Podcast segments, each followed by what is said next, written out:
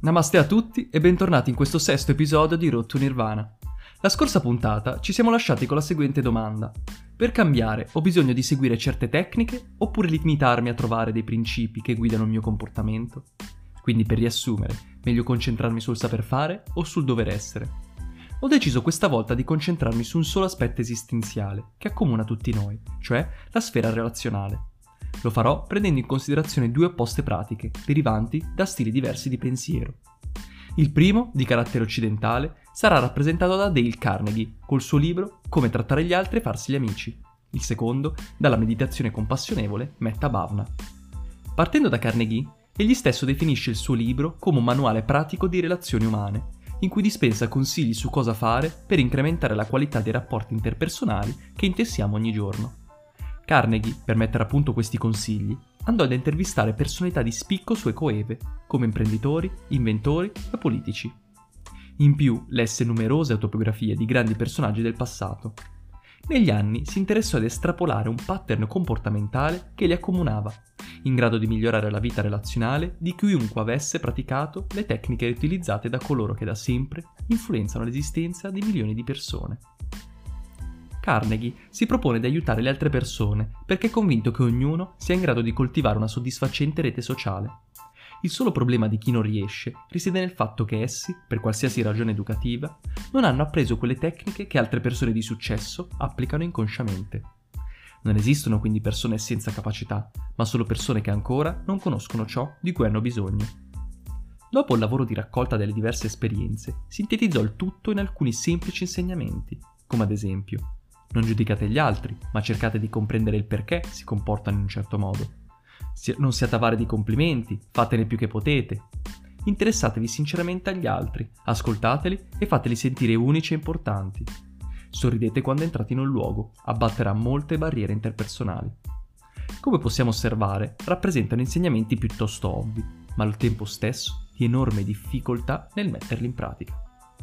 Qui, tra il dire e il fare, c'è di mezzo qualcosa di più insormontabile del mare, ed è l'ego. Se cercassimo di applicare anche uno di questi consigli con tutte, e dico tutte le persone che incrociano il nostro cammino quotidiano, sentiremmo una fortissima resistenza, quasi dolorosa.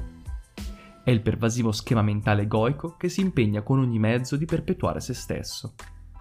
Porre al centro della propria attenzione un'altra persona, e quindi un altro ego, innesca dentro di noi un allarme che non ci permette di espanderci verso l'altro. Questo atto viene vissuto dalla mente come un pericolo, poiché smetteremmo di esistere per qualche istante, come entità separate dagli altri.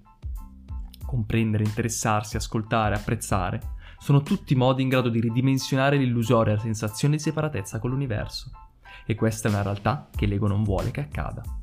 Provate voi a passare anche una sola giornata praticando queste, tra virgolette, tecniche scoprirete che in voi dimora una fitta rete di scusanti, difese, conflitti, ripicche, ingiustizie, che vi faranno demordere nella pratica nei confronti di una o più persone. La resistenza egoica agirà tramite sensazioni di vergogna, rabbia o risentimento, le quali vi faranno percepire perfettamente dalla parte della ragione. Troveremo sempre una giustificazione incontrovertibile dell'impossibilità di praticarla in una certa situazione, scegliendo solo quelle che a noi risultano più semplici, cioè dove l'ego non si sente in pericolo. Ora invece presentiamo una particolare tipologia di meditazione buddista chiamata Metta Bhavna, che significa coltivazione della gentilezza amorevole. Questa pratica prende spunto da un discorso del Buddha, il quale illustra il metodo su come abbattere l'illusoria distanza fra noi e le altre persone, supportata da sentimenti come l'odio, l'avidità e il rancore. Prima di tutto si comincia coltivando la gentilezza amorevole verso se stessi. Questo passaggio si rivela imprescindibile, perché senza la sovrabbondanza di amore per se stessi risulterà impossibile donarne agli altri in maniera incondizionata. Ci si posiziona comodamente, in uno stato di calma, e si recita come segue. Possa io essere libero da inimicizia, possa io essere libero dalla sofferenza mentale, possa io essere libero dalla sofferenza fisica, possa io aver cura di me stesso e vivere serenamente. Qui è importante osservare le reazioni del corpo, come fastidio, vergogna, benessere o neutralità.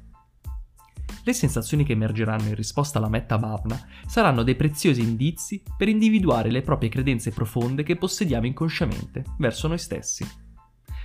Banalmente, se una delle credenze più pervasive che possediamo è non sarò mai felice, Questa pratica innescherà parecchi sentimenti spiacevoli. Con l'andare del tempo miglioreremo la nostra capacità di percepire tutte quelle sensazioni sottili in grado di spiegarci meglio quali credenze guidano i nostri comportamenti. Sempre secondo le scritture, bisogna poi cominciare a dedicare la metta bhavna alle persone a cui vogliamo bene, poi a quelle verso le quali non proviamo nessun sentimento e infine ai nostri nemici.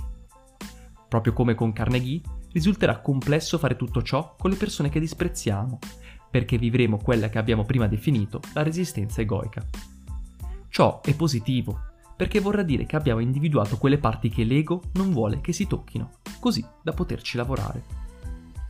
La pratica quotidiana della Metta Bhavna si trasformerà in uno scontro con l'ego per ottenere sempre più emancipazione dal suo potere, fino a ridimensionarlo e ridargli il reale ruolo che gli spetta nella nostra mente. Una volta incluse tutte le persone che conosciamo, saremo pronti a dedicare la meditazione all'intero universo. Ma qui siamo già su livelli piuttosto elevati, di persone che hanno finalmente relegato l'ego a semplice strumento mentale che esegue solo i compiti che gli spettano. Sono liberi e capaci di provare sentimenti sinceri di unione verso il tutto. In ogni caso, con la Metta Bhavna non facciamo altro che spostare l'attenzione dalle cose che facciamo allo sviluppo di un differente modo d'essere che possa influenzare direttamente il comportamento verso gli altri. Questa meditazione permette di piantare in noi dei semi di amorevolezza universale, da coltivare con pazienza nel tempo. Se recitata ogni giorno, la metta sarà in grado di sviluppare le radici dentro di noi, così in profondità da modificare in partenza il nostro atteggiamento mentale cosa accadrebbe se in noi albergasse la predisposizione ad augurare ogni bene a noi stessi e agli altri? Anche verso coloro che ci hanno fatto del male, oppure verso coloro che abbiamo fatto del male o che vorremmo farne. Con la meditazione compassionevole andremo a modificare direttamente la fonte, coltivando sentimenti di unione verso ogni essere vivente, senza applicare alcuna strategia per incrementare la qualità delle relazioni. Anzi, quelle stesse tecniche le applicheremo inconsciamente, perché già spinti da un sentimento di puro interesse incondizionato verso gli altri. Se il nostro campo produce un cattivo raccolto, è inutile lavorare il doppio, comprando nuove strumentazioni o applicando diverse strategie. Perché non studiare prima l'ambiente, il terreno e quali semi ci piantiamo? Il lavoro sarà maggiore inizialmente, ma sicuramente più intelligente, perché ripagherà con gli interessi nel futuro. Per concludere, abbiamo notato come le due strade, quella di Carnegie e quella della Metta Bhavna, concepiscono la linea di partenza del cambiamento da prospettive praticamente opposte.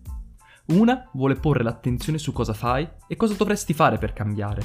L'altra invece vuole che osservi il tuo atteggiamento mentale in toto.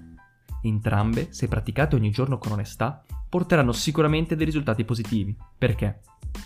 Sforzandosi di applicare i principi cor- proposti da Carnegie, si arriverà a notare le proprie resistenze e quindi la propria conformazione egoica. Saremo più riflessivi e meno soggetti all'istinto di giudicare e imporre la nostra persona prima di tutti.